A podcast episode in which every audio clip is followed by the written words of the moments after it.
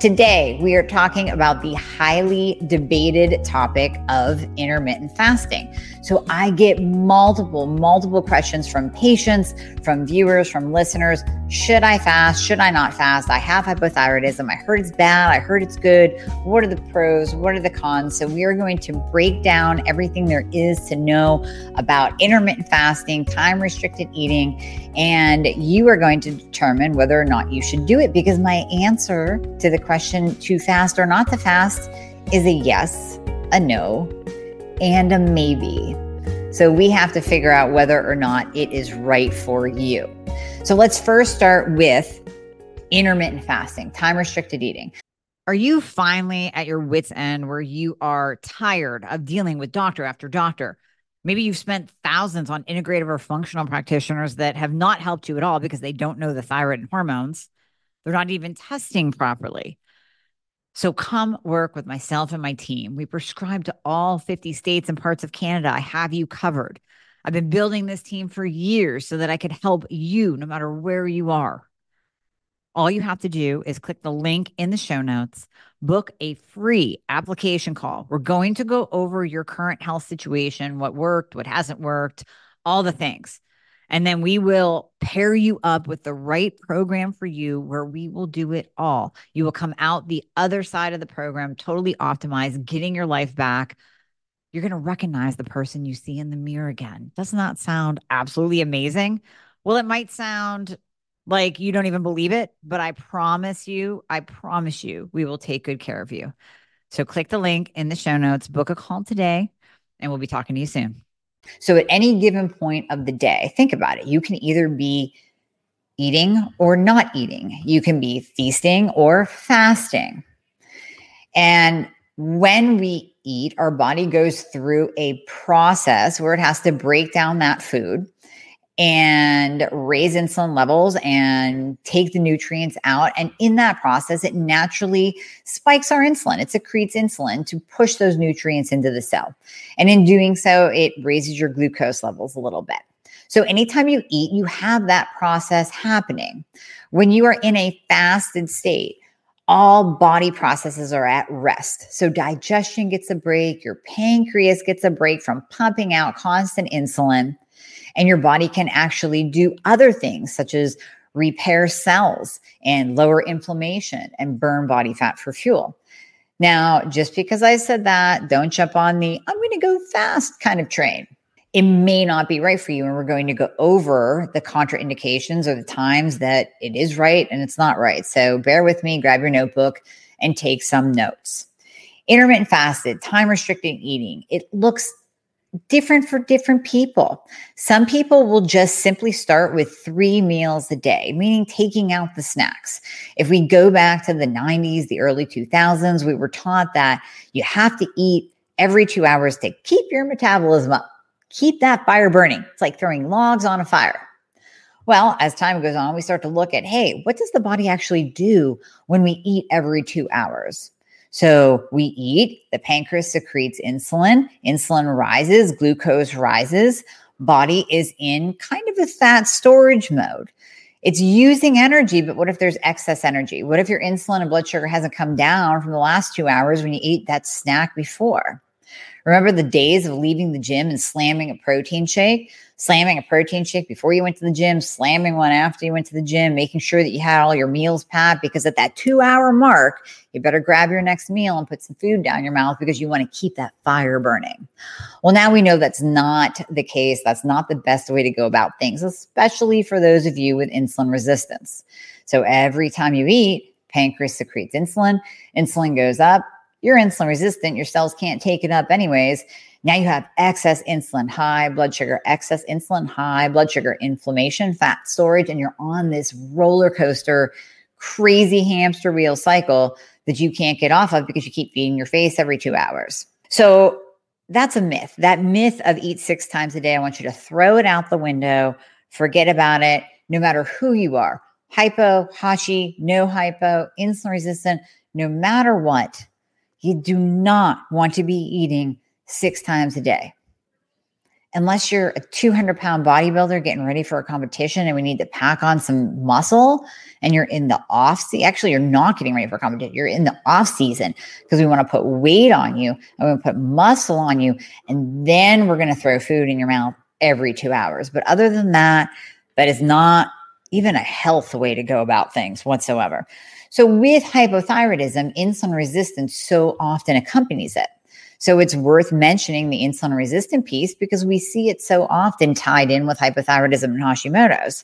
So the last thing that you want to do is eat every couple of hours. If you have hypothyroidism, Hashi, and you have insulin resistance tied to it, very, very common because you're going to perpetuate your bad situation.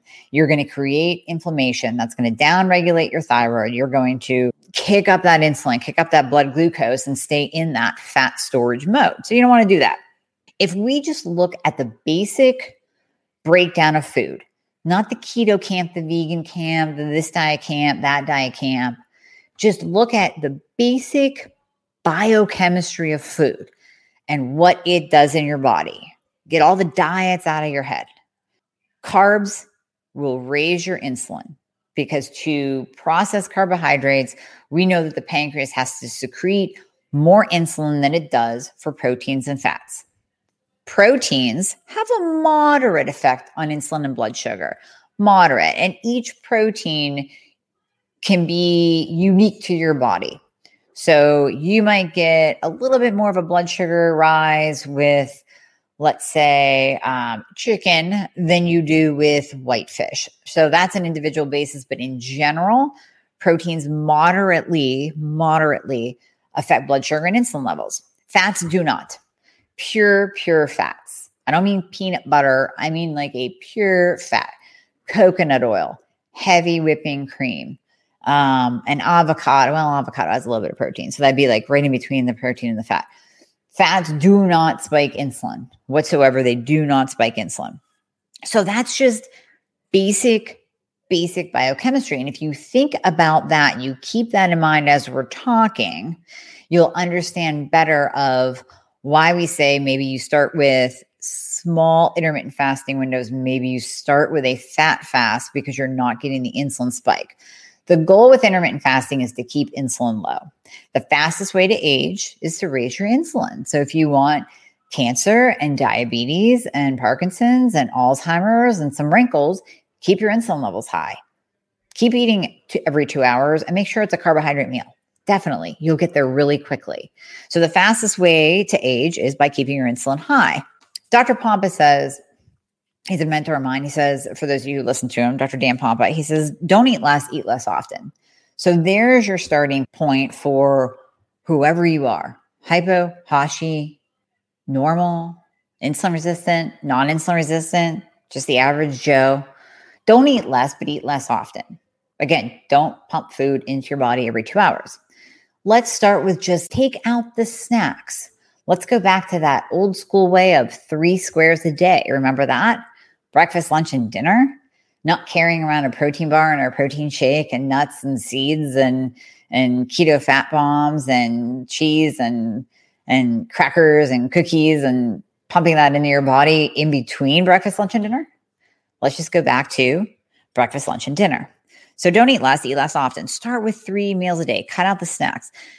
Here's how I tell people to naturally begin incorporating intermittent fasting into your life and doing it by listening to your body. So I, I ask you, I will ask you, when do you stop eating at night? Usually, most people will say, you know, around eight, nine. Now, let me say, I don't care when you stop eating. Don't lie to me and say, I stop by seven, because that's what we're supposed to do. No, you don't have to. If you want to eat something good that is blood sugar stabilizing, that is high in good fats, that is moderate in protein and low in carbohydrates before you go to bed because you want that nighttime snack when you're watching Netflix, that's cool with me. That's fine. So let's be honest with each other. I eat till late. I'm more of a late eater than a morning eater. So my last meal, I'll use myself then. If you're not going to be honest with me, I'll use myself. My last meal is 9 p.m., let's say.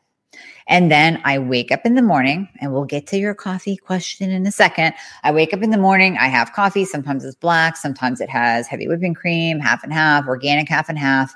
And then I will not eat again until usually at least 11. So that is a natural 14 hour fast. That's not even thinking. That's just listening to my body saying, Are you hungry? Are you not hungry? Is it real hunger? Is your tummy just a little bit growling, but it's not really hungry, hungry where I need something? That is a natural fast.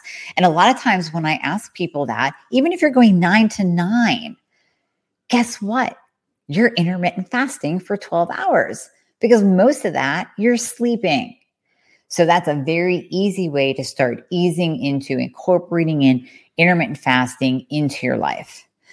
The benefits, again, we go over them, like we said in the beginning, it includes giving your organs and your bodily systems a break, reducing inflammation, stimulating autophagy, which is like a, a spring cleaning of your cells. It actually ends up helping inflammation and helps your skin. At the cell level for the thyroid, it helps to clear out the sludge so you don't have cell resistance to thyroid hormone. So autophagy is great, but you don't have to overdo it just because I'm saying the benefits does not mean you have to go overboard. We'll talk about the contraindications in a second. So, one thing you can do go natural 12 hour fast, three meals a day during the day breakfast, lunch, dinner, making sure that you're getting a lot of nutrients and you're getting the adequate amount of calories, even though we don't count calories, the adequate amount of calories because we don't want you to be too low in each of those meals then you can start just kind of easing your way. If you're at a 12, then maybe your next step is 14, and that might be a challenge. And that might take you a couple of months to do to actually make it a full 14 hours without eating. And I don't even mean on a daily basis. The big takeaway that I will drive home throughout this talk is to listen to your body.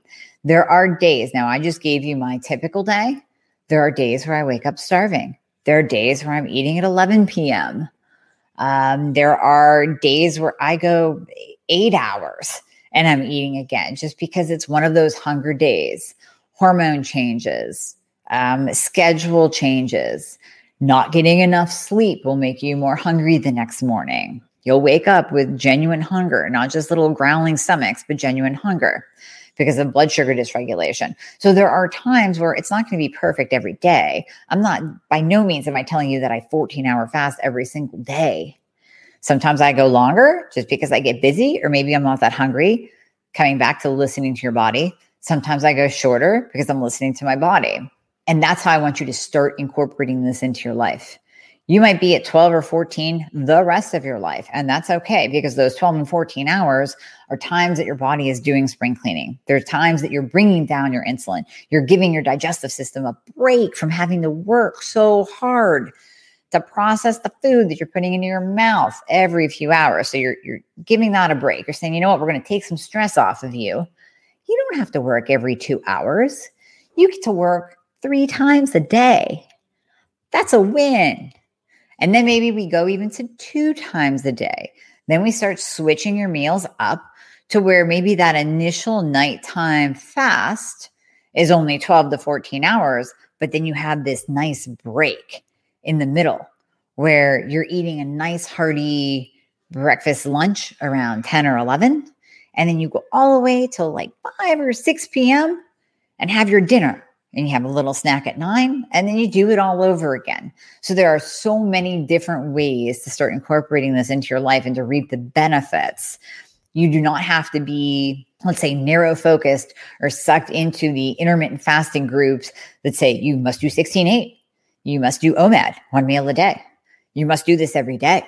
Because if you don't do it every day, you're not going to get the benefits.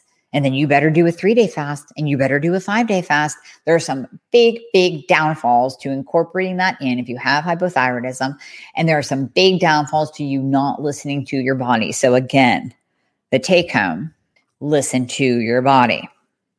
Here's when you are not going to fast. If you are starving when you wake up, that is called listening to your body. You are actually saying, you know what? maybe I'm under stress. If you're under large amounts of stress, not a time to fast because fasting is a somewhat of a stress on the body. So if you're already under large amounts of stress, probably not a time to fast. It will increase your cortisol. If you override your body's signals, if you wake up and you say, Oh, I'm so hungry today, but I'm a type A personality, and I'm going to get in that fast because I said I was going to do 16 hours. I said I was going to do 20 hours. I said I was going to do 24 hours, and I'm going to do it no matter what. You're going to increase your cortisol levels. It is going to work against you. I promise you.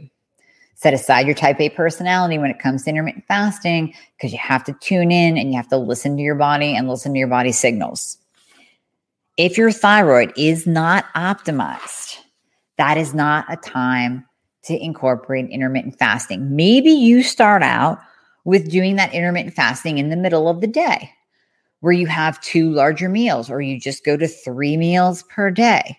Maybe you start with just 12 hours, and that is a win. And you carry that out until we get your thyroid optimized. You do not want to force intermittent fasting when your thyroid is not optimized. If you are severely hypoglycemic, reactive hypoglycemic, you are a hardcore sugar burner, you're probably not going to be able to fast. You are one of those people that say, There's no way I could do three times a day for food because in the middle of those three times, I get hangry and I get lightheaded and I feel like I'm going to pass out and I get irritable and I'm going to rip someone's face off unless I get food. You are a sugar burner. You are relying on all those sugar and carbohydrate foods that you pump into your body. Your glycogen stores are full and you are rising and falling, rising and falling with your blood sugar throughout the day. It's not a good scenario whatsoever, and it's not going to allow you to fast. Now, this could also be because your thyroid is not optimized. If your thyroid is not optimized, you're probably going to be more insulin resistant. You're going to be reactive hypoglycemic, and you're not going to be able to fast. It is going to suck. You're going to hate life. I don't recommend doing it then. If your thyroid is not optimized, your cortisol might not be balanced. So we need to work on your thyroid first because the last thing we want to do is incorporate intermittent fasting and have it be a stressor on your body and have more cortisol pump up. And then cortisol will get in the way of T4 to T3 conversion. Then your thyroid drops even more and it's a vicious cycle. So if your thyroid is not optimized, not not a time to fast. And you might not even be able to do three meals. You might have to do four meals a day to start. You might have to do a fat fast meaning all of your meals. And this is a great way to jumpstart yourself from shifting into being a sugar burner to a fat burner rather than just going keto, which is low carb. That's one way to shift your body over. And you don't have to do it all the time. You don't have to do it full time. But to get that shift from being a sugar burner to being a fat burner, you have to drop your carbs and stop feeding your body sugars and carbs.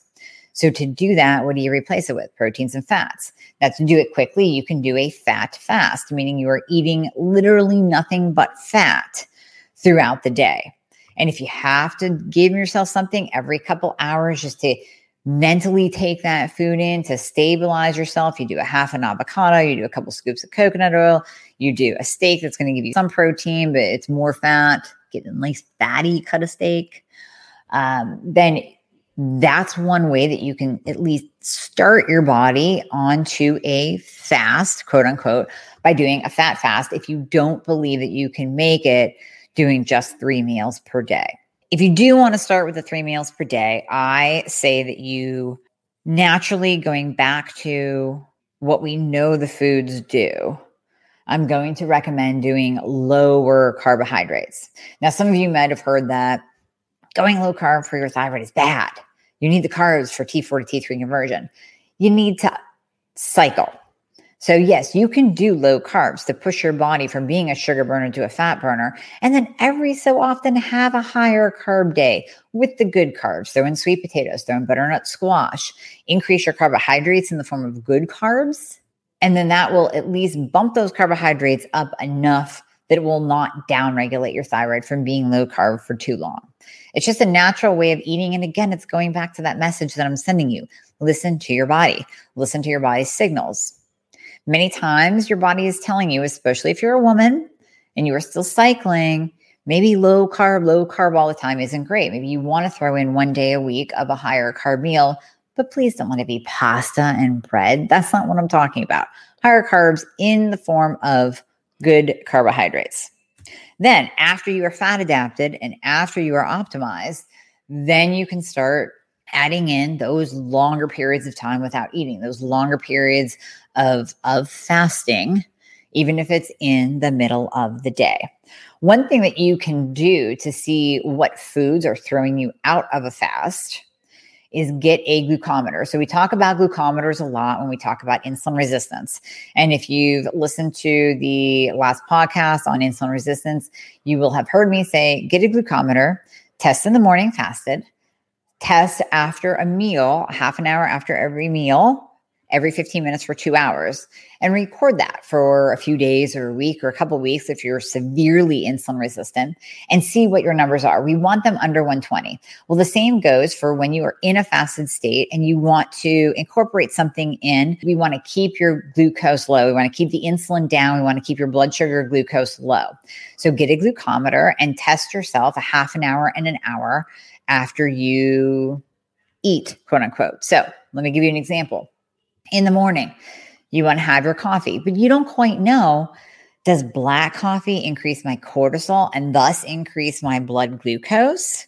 Or am I better with maybe a tablespoon of butter in my coffee, maybe heavy whipping cream in my coffee? Maybe that fat in your coffee keeps your cortisol and your glucose response low. So test. Get a glucometer, test before you drink it. Write down your number. Test on a couple different fingers too, because you can get a wacky number if you just do one. Test on a couple different fingers, both hands, write it down. Let's say, hypothetically, you're an 86. And then you drink your black coffee and you test 15 minutes and a half an hour afterwards. Because remember, this isn't every day, this is just the trial and error piece. So you test 15 minutes, half an hour, maybe an hour after you drink your coffee, and your blood sugar goes to 120, 125. Okay, well, then the next day, guess what? That just threw you out of your fast. The next day, add in coconut oil, add in butter, add in heavy whipping cream, whatever you want to start with, and then do the same test. If it stays under 120, ultimately, we want you to not go above 10 points. So if you're an 86, we really don't want you to go above a 96. But if you're under a 120, that is a proper glycemic response to that food. And you can actually stay in a fasted state and you're keeping your blood sugar response and your glucose response low. So let's say the one day you do black coffee, you test, you're an 86, you go to 120. Whoop, that's not right. So then the next day you add in some heavy whipping cream and you go from an 86 or a 90 to um, 99, uh, 96, 99, 95. Good. Then you are staying in a low blood sugar, low insulin fasted state, and you can incorporate that and still remain fasted. The same goes for bone broth. That's a great way to be in a fasted state but still get some some sodium especially if you add some sea salt to your bone broth. It kind of that warmth kind of satiates you and allows you to go a little bit longer. That's great to add in in the middle of the day if you are doing two meals a day and you're trying to incorporate intermittent fasting in the middle of the day. That's a great way to kind of extend your fast too but you have to test and you have to see how that food responds in your body. If you are starting out because you're a sugar burner and you're going to start out on a fat fast, like we just talked about, then maybe you test after you eat that fatty steak. We don't know what it's going to do. We can tell you what it's probably going to do because we just went over what does carbohydrates and proteins and fat do in the body in terms of the blood sugar response and the insulin response, but test yourself. You don't have to be keto, but you still need good fat. And you probably need to drop your carbs in order to shift over from being that sugar burner, which I don't want you to be anyways, no matter who you are, into being an efficient fat burner. So let's go over based on that. Who should not do fasting? Who just shouldn't do it? First of all, patients who have suffered, people who have suffered with eating disorders. That can be a trigger. Fasting can be a trigger, and you can get into a vicious, obsessive cycle, just like the type A's of, well, I did 12 hours this day. Now I'm going to be do 14 hours, and now I'm going to be 24 hours, and then I'll try to do 48 hours. And it's it's almost like a subconscious excuse to not eat, and it could definitely trigger your eating disorder to come to the surface again if you if you have already recovered. So those with past eating disorders or present eating disorders, I do not recommend doing any kind of fasting or intermittent fasting. Reactive hypoglycemia, we talked about. If you were on that hangry roller coaster, then you need to fix your food first and get that under control before you start adding in intermittent fasting. Yes, I know you've heard that, yeah, but intermittent fasting can help me become a fat burner and can help reduce my cravings. Yeah, but it really might suck as you're doing it. Like you might, might be really miserable. So I suggest get the food under control. You don't want to intermittent fast with McDonald's and donuts. Get your food under control first. Then it's going to be way easier for you. I promise. I promise. So if you can't go more than a few hours without eating, you and you can't do a morning fasted workout. So those of you who are exercisers in the morning, you like to get up and go. It maybe a cup of coffee. We just talked about that. You can test yourself. But if you like to exercise in the morning and you cannot get through a workout because your blood sugar drops and you get lightheaded and you say, I have to eat before I go to the gym, then it's time to go back to your food and fix that first and clean it up and add more good fats and lower those carbs before you start incorporating in intermittent fasting. Intermittent fasting might not be right for you if you can't even get through a morning workout in a fasted state severely low T3. We talked about not doing this until your thyroid is optimized. If you have severely low T3 levels, intermittent fasting is not it's not a time to incorporate that in. We need to focus on getting those levels up. And by severely low, I really mean anything like 2.5 or below. I mean that is bottom of the barrel basement low throw the the conventional standard lab range out the window. We have talked about that over and over again. Yes, functional is 3.5 or above, or functional optimal is 3.5 or above, four or above. If you're 2.5 or below, you are severely low. And that is not a time to incorporate in intermittent fasting. We want to work on that first and get you more optimized first usually through the use of T3 medication, making sure that all your pathways of T4 to T3 conversion are optimized, like cortisol, like iron, ferritin, insulin. And see, all of those are tied into the intermittent fasting because if you try to incorporate it in and you have low T3 and then you pump up your cortisol and you're relying on something like Synthroid Levo Armour NP, and you're relying on that T4 to convert over, and you have high reverse T3, you're just perpetuating the problem by pumping up that cortisol. So that is not a time to intermittent fast. It might be a time to start changing up your diet because we don't want high insulin. It might be time to lower those carbs. It might be time to do a fat fast, but it's definitely not a time to intermittent fast because we don't want your cortisol levels high. Thyroid patients who eat multiple times a day are increasing their leptin. So this is where we go into the why should you incorporate in intermittent fasting if you have hypothyroidism or Hashimoto's. So we're kind of going back and forth. We talked about who shouldn't. Now we're talking about who should. So we said in the beginning, a lot of times, many, many times, hypothyroidism is tied to, very closely tied to, and seen with insulin resistance or prediabetes or type 2 diabetes. So with with eating multiple times a day, if you are a thyroid patient, you are going to increase your leptin. Leptin is the satiety hormone. We don't want leptin pumping out because then you get leptin resistance, the same as insulin resistance. So we talked about insulin. Insulin's pumping out, pumping out, pumping out, can't get to the cell. So if you keep pumping out leptin, you're going to become leptin resistant, which will then shut down thyroid physiology and functioning of the thyroid gland. And then we also know that leptin resistance and insulin resistance are closely tied together. So high insulin levels from eating six times a day will interfere with T4 to T3 conversion of the thyroid hormone. So you have to really kind of be careful um, when you are eating multiple times a day with a thyroid problem because you could actually develop and cause your very own leptin resistance and insulin resistance if you don't have it already.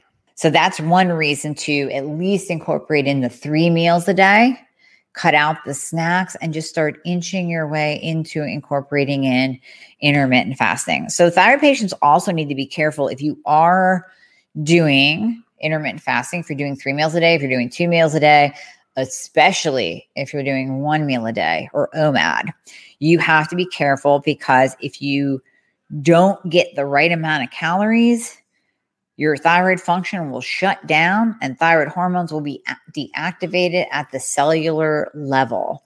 So you really have to be careful of those low carb diets. We've talked about this before. It has been proven. There is a study that shows that if you eat under 900 calories a day for 30 days, your T3 can lower by 50% for six months. So you have to be incredibly careful and cognizant. And this is the one time that I would say get out your little apps, track your calories, because if you are incorporating in intermittent fasting, you better be sure that you're getting the right amount of calories, preferably in the form of mostly fat and then moderate protein and then lower in the carbohydrates. And especially being gluten and grain free for my Hashimoto patients, you want to be sure that you are getting the right amount of calories because you do not want to deactivate the thyroid hormone from getting into the cell because you are in a starvation mode. Last thing you want to do. Okay, so how to start? We've talked about this. We're going to go over it again. The biggest point that I need to drive home is to do it naturally. There are going to be days where, and you know these days, I know you know these days, you could eat everything in sight. Whether you're cycling, you're a woman, your hormones are fluctuating, men, your hormones fluctuate too. There could be days where you are just hungry and you want to eat everything that comes across your field of vision.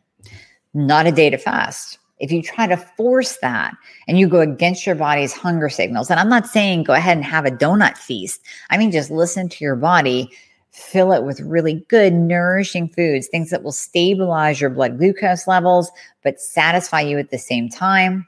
Listen to your body, not a day to fast. If you wake up and you go, you know, I don't know, I'm just not that hungry. I'm not really a breakfast eater. I don't really like breakfast. I really don't get hungry until like 11. Wow, today I just, I don't even feel hungry. I know it's 11 and this is the time that I normally eat, but uh, I just, I don't feel like food right now. I'm just going to wait until I'm actually hungry. And you actually start listening and tapping into your body's own hunger signals. Not only will you become just a better patient advocate for yourself because you're going to tune into your body and you're going to learn to listen to your body, but you're going to prevent the downside of intermittent fasting, the cortisol spikes, because it's a stressor on the body instead of a natural behavior. You'll be listening to your body and incorporating in intermittent fasting without it being a struggle, without it being this gritting your teeth goal that you need to achieve. It's going to happen naturally. So think about the time that you stop eating. Think about the time that you start eating. Are you already doing 12 hours? If you're already doing 12 hours, then go 13. And don't beat yourself up if it takes you two or three months to even make it to 13. Don't beat yourself up if it takes you six months to make it to 14 hours a day. And then maybe one day a week you throw in a 16 8 just because, hey, it happened naturally. That's 16 hours of fasting, eight hour, eight hour window of eating. So in that eight hour window, you can do your three meals a day. Maybe you only get in two meals a day because it's only eight hours. Listen to your body, and figure out what's going to work for you. So at the end of this, I don't have a yes, no answer. It really is a maybe. There's no one way to do this at all. This has to be absolutely personalized to you. We can do 16 8. We can do one meal a day for some people. We can do three meals a day. We can do a fat fast. We can do it some days because you're listening to your body and you're letting it happen naturally. If you're in a stressful time, you might not fast at all. You might not make it past 10 to 12 hours, and that is okay listen to your body and give yourself a break. If your T3 levels are not optimized, you don't do it. You put it on the back burner, you come back to this, listen to it after you've worked with someone to get your T3 levels optimized, to get your reverse T3 down, to get your thyroid working properly, getting on the right medication, checking all those other markers like cortisol and and and insulin and iron status and ferritin and your vitamin D level and your zinc and your copper and your magnesium and your selenium and your iodine, then you can come back to this and start incorporating in intermittent fasting. I hope this clears a lot of the confusion and the fog surrounding this topic. You can listen to five different podcasts and get five different points of view of what you, as a hypothyroid patient, as a thyroid patient, as a Hashimoto patient, should do.